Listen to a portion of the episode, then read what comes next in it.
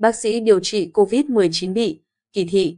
Tôi không muốn dùng từ này, nhưng đúng là bác sĩ điều trị COVID-19 đang bị kỳ thị, tiến sĩ bác sĩ Lê Quốc Hùng bật cười khi kể câu chuyện của mình. TS bác sĩ Lê Quốc Hùng là trưởng khoa bệnh nhiệt đới, bệnh viện trợ giấy.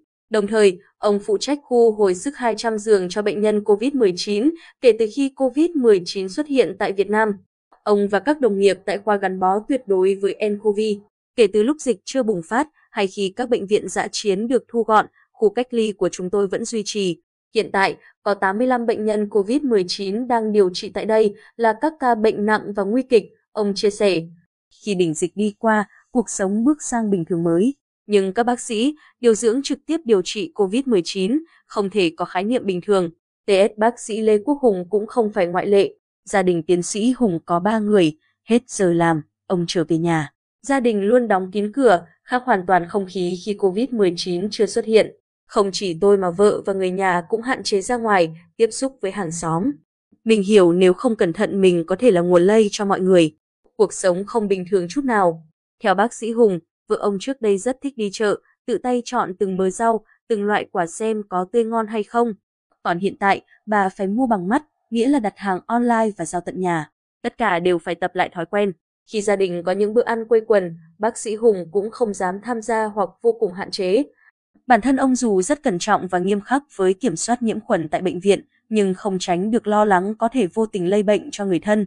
Hàng xóm rất thương và lo lắng cho gia đình ông. Bất cứ khi nào cần giúp đỡ, những người tối lửa tắt đèn đều nhiệt tình, mua đồ dùng và để trước cửa. Nếu bắt buộc phải nói chuyện, cả hai bên đều cố gắng đứng xa, giữ khoảng cách. Tôi cứ cảm thấy áy náy, bác sĩ Hùng kể.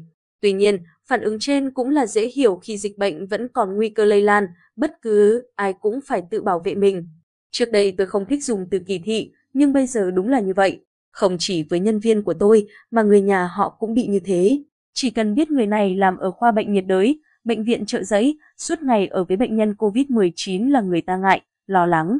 Ông cười trước hậu quả tinh thần dịch bệnh gây ra. Từ tháng 4, 2021, khoa bệnh nhiệt đới đón bệnh nhân COVID-19 đầu tiên của thành phố Hồ Chí Minh trong đợt dịch 4. Sau đó, bệnh nhân lác đác kéo dài đến đỉnh dịch vào tháng 7 và 8. Theo bác sĩ Hùng, nhân viên y tế trong khu cách ly E tại bệnh viện trợ giấy phải làm việc trong không gian nóng nực của đồ phòng hộ gần 7 tháng. Nguy cơ nhiễm bệnh do tiếp xúc F0 có thể lây lan cho gia đình, nên y bác sĩ tự cách ly với người nhà, con cái trong toàn bộ thời gian trên. Tại khoa, chỉ có 2 đến 3 trường hợp cá biệt vì con nhỏ nên được linh động xem xét cho nghỉ trong khoảng vài tuần, bao gồm cả thời gian cách ly. Khi lượng bệnh nhân giảm, ông cũng sắp xếp cho một số nhân viên được nghỉ ngơi, lấy lại sức để tiếp tục cho chặng đường dài. Tuy nhiên, họ cũng không được về nhà vì phải cách ly theo quy định, đảm bảo an toàn cho người thân và cộng đồng. Đây cũng là tình trạng chung của bất kỳ nhân viên y tế nào tham gia phòng chống dịch COVID-19, đặc biệt ở khối điều trị. Nguyện vọng lớn nhất cho cá nhân tôi và đồng nghiệp. Tất nhiên là dịch chấm dứt càng mau càng tốt, không ai muốn làm trong môi trường dịch bệnh mãi.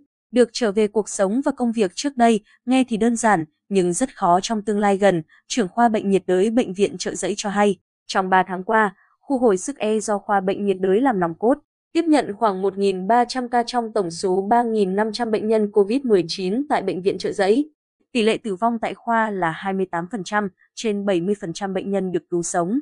Tỷ lệ này tương ứng với các trung tâm hồi sức của nhiều quốc gia, tử vong dưới 35%. Khu vực này chủ yếu điều trị các ca COVID-19 lớn tuổi với rất nhiều bệnh nền hoặc phải can thiệp ngoại khoa, phẫu thuật. Do đó, nếu phân tích sâu hơn, Tỷ lệ tử vong ở nhóm bệnh nhân COVID-19 nặng phải thở máy tại khu E là 70%.